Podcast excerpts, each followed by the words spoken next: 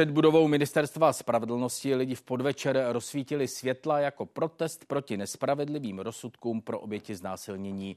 Demonstraci vyvolal nedávný případ muže, který opakovaně znásilňoval svou nevlastní dceru. Odvolací brněnský krajský soud mu za to uložil podmíněný trest.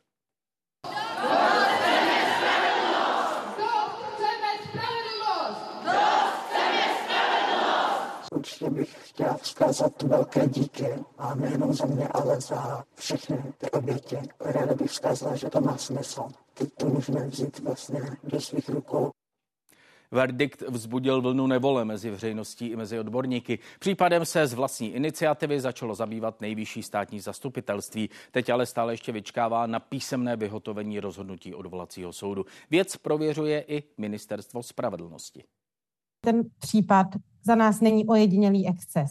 Tady uh, analýza organizace Profem ukazuje například to, že 50% případů znásilnění končí uh, rozsudkem, který uděluje podmínečný trest.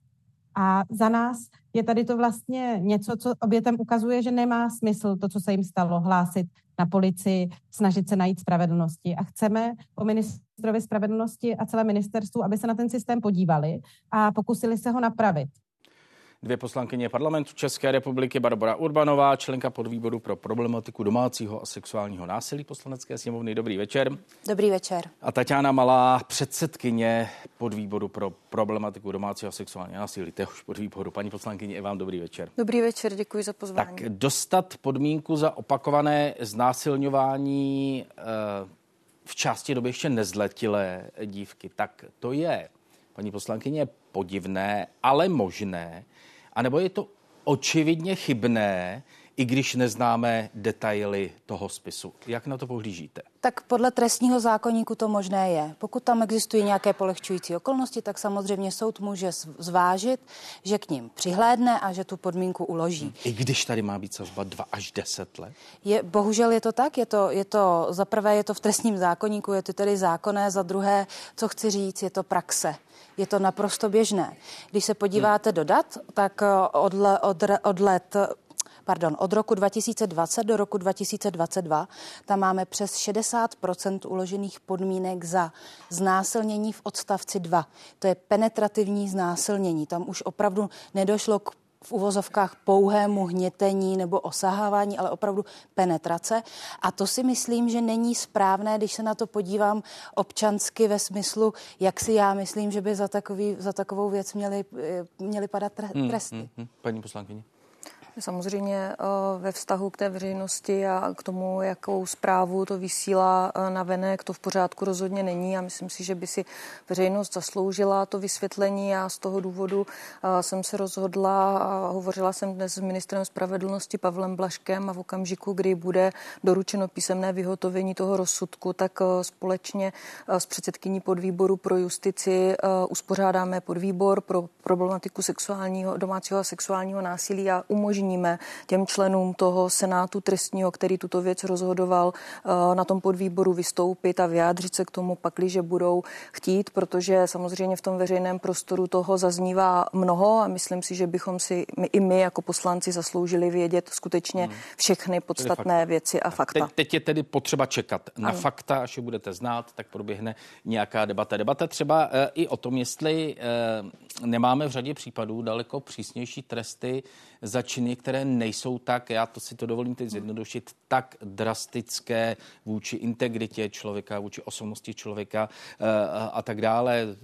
Někde jsem četl komentář, že za krabičku konopí se jde na tvrdo na 6 let do vězení. Tak nemáme, nemáme to nějak pootočené? A já myslím, že ta debata o té trestní politice je rozhodně v tuto chvíli na místě. Já myslím si, že uh, není možné trestat třeba majetkové trestné činy přísněji, než uh, jsou tyto trestné činy, kdy se jasně říká a, a hovoří o tom psychologové jasně, že znásilnění je vražda duše. Tak já si domnívám, že opravdu jako tohle to není na místě a uh, já musím říct, že se vůbec nedivím veřejnosti a že je opravdu nazlobená a, a skutečně vnímá to velmi citlivě. Já si myslím, že tam jsou dva vlivy. Prvním vlivem, který vede k těm podmínkám, tak jak je dneska vidíme za opravdu vážné sexuální násilí, je to, že je obrovská míra latence. My se vlastně nedozvíme v uvozovkách o všech znásilněních, které ten daný pachatel Já dělal. Já budu představovat za chvíli. Přesně tak. A musíme si uvědomit, že sexualizované a domácí násilí jsou v podstatě věci, které ten pachatel dělá opakovaně. Je to sériová záležitost. A ten systém, tak jak je dneska postaven, se na ty věci takhle vůbec nedívá. On se nedívá na to, že ten pachatel s tou podmínkou teda dojde domů a on asi teďka nepohladí svoje děti po hlavě a neřekne, já už budu hodný tatínek, já už vás nebudu být. K tomu zřejmě nedojde. A protože tady vůbec nemáme žádnou záchranou síť ani sociální systém, který by s těmi pachateli i s těmi oběťmi, oni, my potřebujeme pracovat s oběma skupinami, tak který by s nimi pracoval, tak vlastně opravdu není správné nebo je k zamyšlení, zda v takové míře za takhle závažné věci ty podmínky mají padat. Rozumím tomu správně, je k zamyšlení, zda by se to nemělo v zákoně zakázat, ukládat podmínky. Eh, já vám na to teďka takhle nechci odpovědět, ale ano, pokud uvidíme, že ta soudní praxe prostě takhle pokračuje a je v mnoha případech za, z mého pohledu je neodůvodnitelná. Můžu tady vysypat z rukávu mnoho případů znásilnění malých kluků, které bylo kvalifikováno, že prst v zadku vlastně není znásilnění, že to je jenom osahávání, což je jako špatně. Tak když uvidíte, že ta praxe těch soudů bude špatná, tak my jsme zákonodárci a my můžeme no. ty zákony změnit.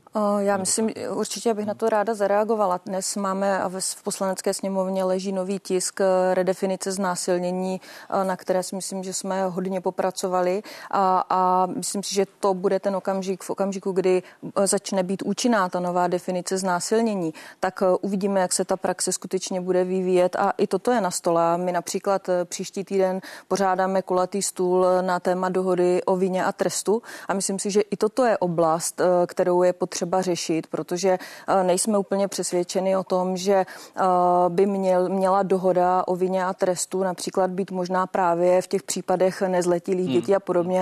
Tady kolegyně hovořila o tom případu těch nezletilých chlapců, tak to je zrovna ten případ. Možná ještě jeden rozměr, já si dovolím použít vaše slova. Pachatel nepřijde domů a neřekne, já už teď budu hodný a tak dále. Co když to ale udělá? Co když to udělá a je tam to uvědomění si té chyby, má to mít nějaký dopad do toho, jaké tresty se ukládají? Určitě ano. Tak eh, jedním z cílů trestu je nějaká náprava. Ale my si musíme opravdu uvědomit, že eh, tady se jedná o velice závažná jednání, velice závažné trestné činy.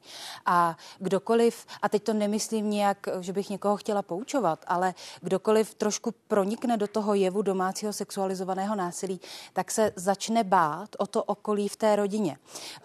Řeknu příklad. Eh, máte rodinu, kde je obětí toho domácího násilí manželka, může to být i naopak, to musím říct taky, eh, to je důležité, ale tady je obětí manželka a přihlížejí děti. A ona vám ta oběť, ta paní vám bude tvrdit, ale ty děti oběťmi nejsou, ale oni jsou. Oni jsou takzvané sekundární oběti, oni tomu násilí přihlížejí, něco slyší v noci a jsou traumatizované od dětství. A ve chvíli, kdy my tady máme pachatele takhle závažného násilí, tak to není o tom, že musíte úplně všechny zavřít, prostě protože to řekla Urbanová v televizi, ale je to o tom, že vy opravdu musíte velice pečlivě zlážit, jestli mu, ma, máte přistoupit k těm polehčujícím okolnostem a přesně jak říkala tady kolegyně, eh, ty dohody o vině a trestu, nebo to, že se teda někdo dozná a pak si jako posype popel na hlavu a řekne, já, se, já už to dělat nebudu, já se strašně omlouvám, ale rodina bez, beze mě trpěla, eh, tak ten náš systém k tomu strašně přihlíží, protože řekne, je, tak on se nám nám doznal, to je super, no tak ho pustíme domů. Hmm. Ale to, tohle nejsou podle mého názoru u těchto trestných činů polehčující okolnosti, které mají hrát tak zásadní roli, jako teďka hrajou. Role polehčujících okolností, paní poslankyně? Domní, v tomhle tom se uh, asi shodneme. Uh, domnívám hmm. se, že uh, skutečně je potřeba brát polehčující okolnosti v, v podtaz. Jasně definuje i trestní zákonník, to, je, to si myslím, že je v pořádku. Ale je skutečně potřeba mít na mysli to, že se pohybujeme skutečně na velmi, velmi tenkém ledě a rozhodujeme prostě o budoucnosti a dalších životech těch obětí a celých jejich rodin. A to prostě nerozhodujeme o nějaké majetkové trestné činnosti a o tom, jestli někdo ukradl někde kolo, ale rozhodujeme o tom, nebo ty, ty, soud, ty soudci rozhodují o tom, jak budou vypadat hmm. Eh, životy celé skupiny Dámy, lidí. prozatím děkuji. Ještě se vrátíme k té debatě, nebojte, ne, nekončíme. Jsme divákům eh, slíbili i rozhovor s obětí tohoto případu, který vlastně, vlastně tu obrovskou debatu v České republice o těchto eh, záležitostech eh, odstartoval. Natáčel kolega Jaroslav Hroch z pořadu 168 hodin. První dny uh, jsem měla hodně časté takové myšlenky, že když to vlastně dopadlo tak, jak to dopadlo, tak eh, že eh, to byla nějak jakoby moje chyba, že jsem měla něco udělat jinak. A úplně mě to, úplně se zhazovala sama před sebou. Asi týden po, po tom verdiktu jsem se pokusila o sebevraždu, protože mě to opravdu hodně zasáhlo. Určitě bych jim vzkázala, aby si zkusili jeden jediný den v kůži té obětě, protože pak by ty verdikty určitě nebyly takové, jaké, jaké jsou. 20-letá dívka zažívá selhání systému, které v Česku není výjimečné. Pouhou podmínkou totiž u nás končí u soudu každý druhý případ znásilnění. Jaroslav Hroch, reportér pořadu 168 hodin. Teď s námi v těch komentářích. Dobrý večer, Dobrý Jaroslave. Večer. Natáčel si s dívkou, které se to bezprostředně eh, dotýká. S jakým čl- člověkem si mluvil po tom otřesném zážitku, kterým si prošla? No, já si... Procházela, vlastně to bylo dlouho. Já si myslím, že s velmi odvážnou hmm. osobou, protože uh, Uh, už jenom to jít na policii, možná jenom se svěřit se třeba blízkým s tímto kamarádům, ale jít pak vlastně s tou kůží na trh nebo říct to reportérům, novinářům, nebát se a to vše s motivací, aby se to nedělo, aby se toho stávalo méně a aby ten systém byl lepší pro ostatní oběti. To je obrovská odvaha a pokud se na nás dívá a já si myslím, že se bude dívat, tak já jí to chci vyjádřit i takto, protože není v lehké situaci a měla by si opravdu uvědomit, jak odvážná a statečná je a že jí patří velký dík. Hmm. Kde se ta síla uh, bere? Nejenom spustit ten proces, ale i o tom mluvit. My jsme možná v první řadě jenom, my jsme nemluvili o tom samotném, co se vlastně dělo. Myslím si, že o tom mluvit není potřeba. My máme hmm. rozsudek okresního soudu a nemusíme znovu s tou obětí probírat traumatizující uh, nějaké zážitky. Ostatní novináři to také nedělali, což je správné. My jsme spolu rozebírali, co se dělo poté a vlastně ona vnímá to selhání systému, tu nespravedlnost a chce o tom mluvit právě, aby pomohla uh, možná sobě se domoci spravedlnosti, ale také ostatním, aby spustila zkrátka a, a posunula dál tu debatu. A já jsem mluvil s více vlastně oběťmi nebo přeživšími mm, těch sexuálního, toho sexuálního násilí a ta motivace je často tato, právě to posunout dál, pomoct a pomoct ostatním a hlavně zamezit, aby toho bylo čím dál tím méně. A je otázka, jestli se nám to daří jako společnosti.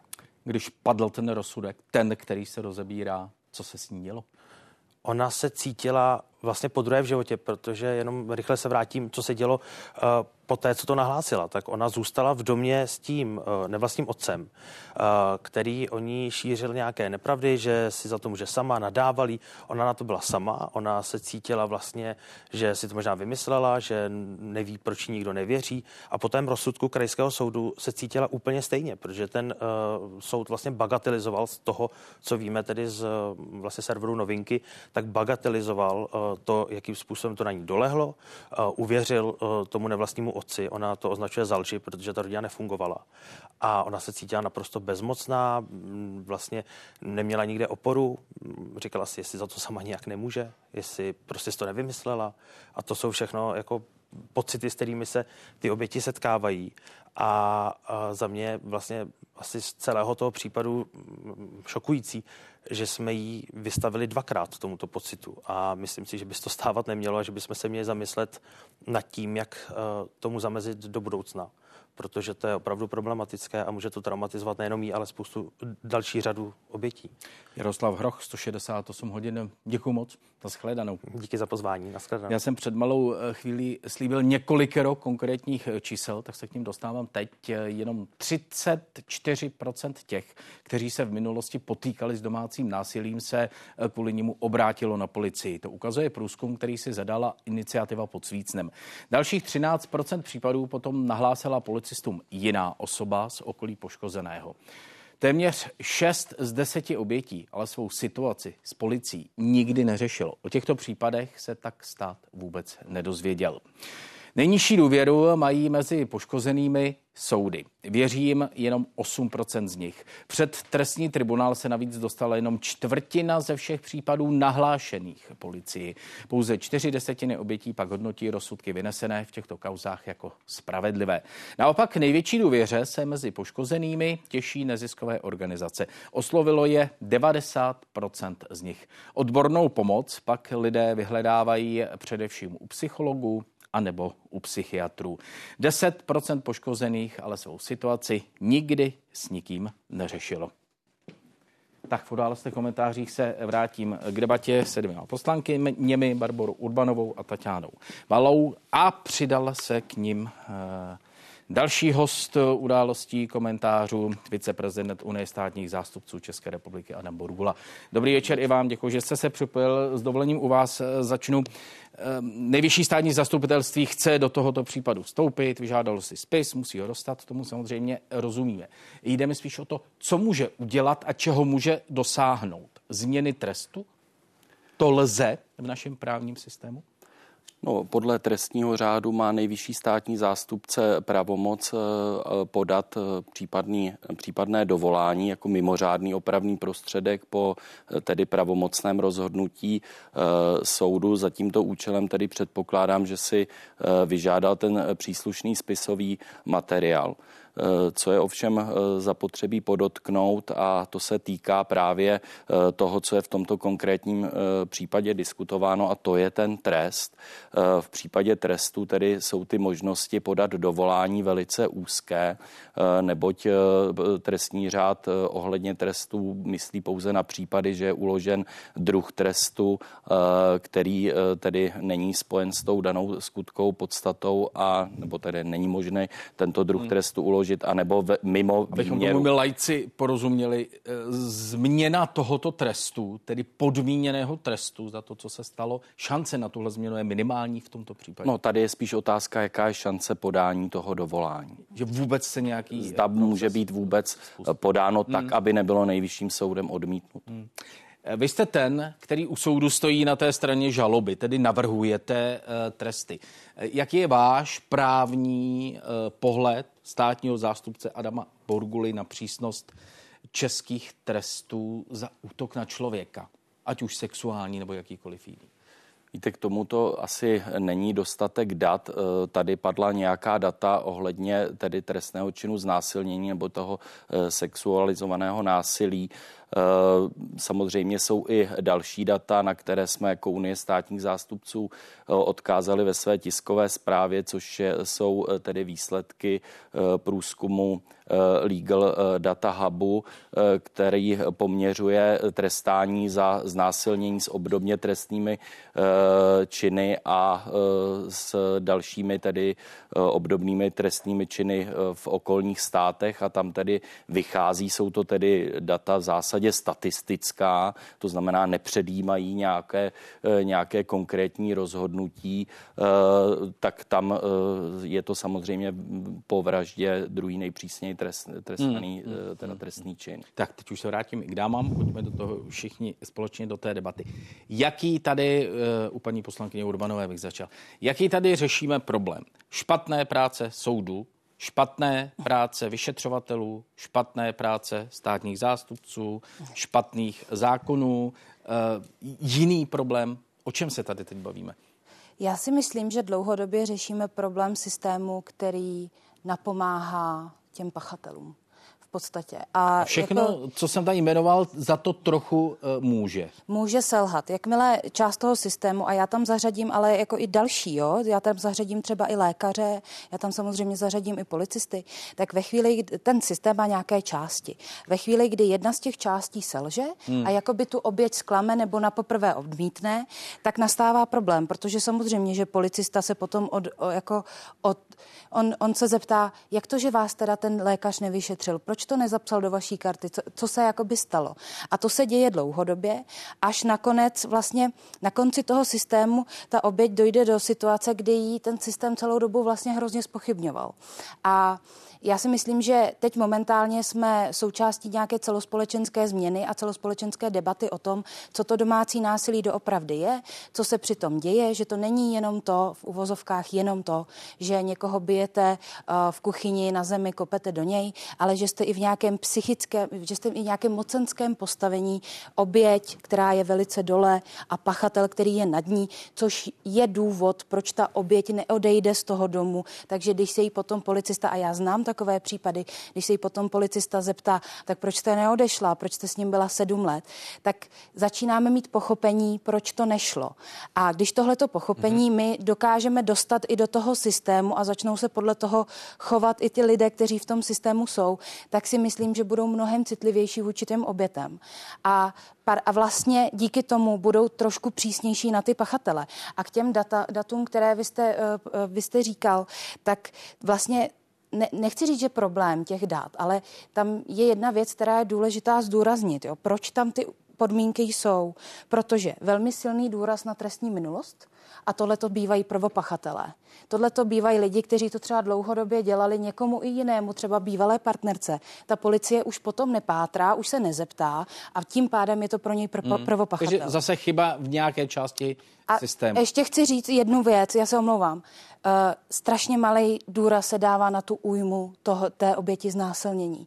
Přitom odstavec 3 paragrafu znásilnění říká, že pokud byla prokázána závažná újma, tak je samozřejmě mnohem, mnohem přísnější trest. Jenže ona ta újma se jakoby neprokazuje přitom. Hmm. A taky opět viděla jsem spoustu případů, kdy je ten člověk žije v neuvěřitelném pekle. Já se omlouvám, že jsem dlouhá. V neuvěřitelném pekle a vlastně mu ta újma nikdy nebyla prokázána, byť jako objektivně zřejmě existuje. Paní poslankyně, jaké máte vysvětlení? Protože jsou tyhle chyby v tom systému, že někdo se lže, že se dostatečně neprokazuje nebo nezvažuje újma a tak dále a tak dále. Jak jsme to slyšeli v kterékoliv části toho trestního řízení v této věci. No skutečně. Ne v téhle konkrétní. Je, je to skutečně systémová chyba, jako jejich, jejich řada a kupí se, kupí se. Uh, asi jako těžko teďka ukazovat eh, na, na toho konkrétního výníka. My už můžeme jenom reagovat na to, co se, co se děje. Ale, ale to takhle nejde nebo... říct. To skutečně se, se ty chyby kupí postupně a oni to možná na první pohled nejsou jako fatální chyby, které ale se začnou postupně nabalovat a ve výsledku z toho vyjde to, co tady teď řešíme a není to je, jako jediný případ.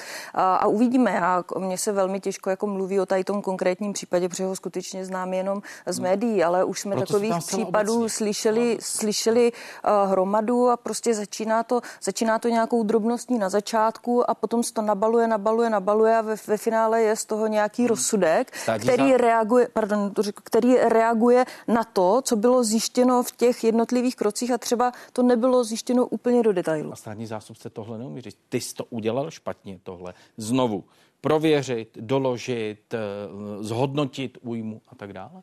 Samozřejmě to je úkolem státního zástupce dozorovat to přípravné řízení a potom v případě jsou splněny ty podmínky eh, podat v té věci obžalobu. Ale já bych tady navázal na paní poslankyně. Já mám za to, že na základě tohoto případu, i když samozřejmě není medializovaný v současné době jako jediný, hovořit rovnou o systémové chybě eh, nepovažuji tedy za adekvátní. A to z několika důvodů. Přeci jenom ta mozaika je prostě daleko širší. Orgány činné v trestním řízení se řídí zásadně zákonem. Ten je pro ně mm, prostě základem pro jejich eh, práci a my v tomto konkrétním případě nevíme, jaké je odůvodnění toho rozsudku a co soud vedlo k té změně, že uložil trest mírnější, než byl navrhován tedy státním zástupcem a než byl uložen soudem hmm. první instance. Tak já se vás tedy dovolím přerušit, protože tohle možná trochu víme, to, co teď říkáte.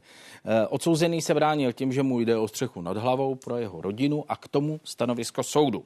S, ohled, cituji, s ohledem na osobní a majetkové poměry, které nám obžalovaný popsal, jsme došli k závěru, že v této krajní situaci, a je to hraniční případ, je možno ještě poskytnout šanci, aby obžalovaný prokázal, že to jednání bylo zcela mimo jeho běžný způsob života a že se nebude opakovat. Konec citátu, jak to udůvodnil rozhodnutí, jak toto rozhodnutí odvodil Senát v čele s Miroslavem Novákem.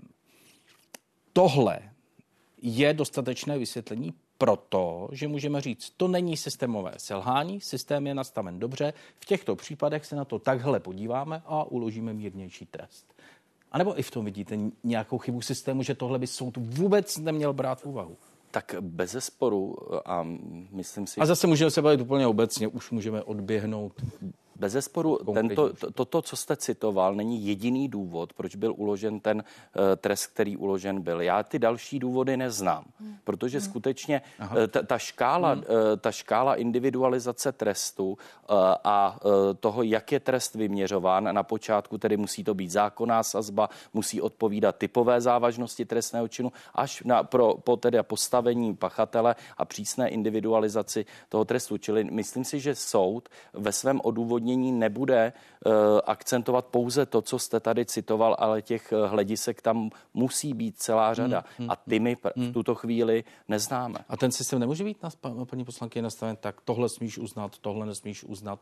To je vždy na uvážení soudce? A nebo i tady vy, jakožto tvůrci zákona, do toho můžete případně zasáhnete? Teď se přiznám, e, na tohle se fakt těžko reaguje, protože tady bavíme pořád o nějakém jednom konkrétním e, případu jo, a, a, a skutečně nevíme, nevíme všechno. Jo. Může ale, týkat jiného případu, kde bude ale, e, podobná argumentace, jiné polehčující okolnosti, ale lze tohle nastavit, nebo tohle vždycky zůstane u soudu? Já si myslím, že to vždycky trochu zůstane u toho soudu a to je ta věc, po které my voláme a to je to povinné vzdělávání soudců a vznik těch specializovaných senátů, které by měly podle našeho názoru nebo určitě podle mého názoru soudit tyto trestní věci a především se to týká eh, domácího sexuálního násilí a, a například opatrovnických věcí, podle mého názoru, protože tohle to není jenom právo. Eh, vstupuje tam do toho psychologie, vstupuje tam do toho řada dalších aspektů, které je podle mého názoru potřeba, aby ten soudce znal. A my jsme měli možnost třeba hovořit se soudcem eh, z Velké Británie, kde takový specializovaní soudci pro tyto kauzy jsou a ti musí prostě podstoupit dlouhodobě x hodin výcviku, psychologického výcviku a, a, a skutečně je to postaveno na tom, e, že se neustále vzdělávají v té oblasti. Já jsem velmi ráda, že dneska Ministerstvo spravedlnosti na tiskové konferenci, kterou mělo, e, oznámilo, že e, hodlá dál pracovat nebo začít znovu pracovat na povinném vzdělávání soudců, proti kterému tady byla velká nevole. Já je v tomto určitě budu podporovat a myslím si, že celý náš podvýbor pro problematiku domácího sexuálního násilí, protože já to považuji skutečně za velmi zásadní a určitě by se to mělo týkat eh, všech trestných činů spáchaných na zranitelných hmm. obětech, hmm. Eh, na zvláště zranitelných obětech, protože se domnívám, že eh, to je skutečně něco speciálního. A ať už se bavíme o výslechu soudu a ve vztahu k těm obětem, a vy jste to na těch číslech jasně ukázal, nejmenší důvěra je právě soudy. A asi nejedna z nás, a ne, nebyl to jediný případ, kdy jsme vlastně slyšeli, že si ty oběti velmi často ani tak nestěžují na policii nebo státní zástupce, ale velmi často jsou strápené z těch výslechů, které probíhají u soudu. Já to neříkám to ráda, ale, ale prostě je potřeba to zmínit, že jsou někdy trošku necitlivé a toto si myslím, že je právě ta věc, kde určitě je prostor pro zlepšení. Já bych se vrátila ještě jednou k té újmě. Jo? Tam opravdu, a nemluvím jenom o tomto případu, protože já nějaké informace mám, protože jsem v kontaktu s tou slečnou, kterou, které říkáme tedy Anička, a, ale nechci mluvit o tomhle případu, ale třeba... Předpokládám, že to je principální záležitost. Jo, ano. A případ eh, jedenácti zlomenin eh, několika měsíčního miminka, kde prostě jako znalecký posudek dospěl k názoru, že to dítě si to vlastně nebude pamatovat, protože je moc malé. A já to dítě znám, je mu jako teďka tři roky a prostě ta ujma tam nastala. Takže my se musíme bavit o tom, jestli se dostatečně prokazuje i tohle.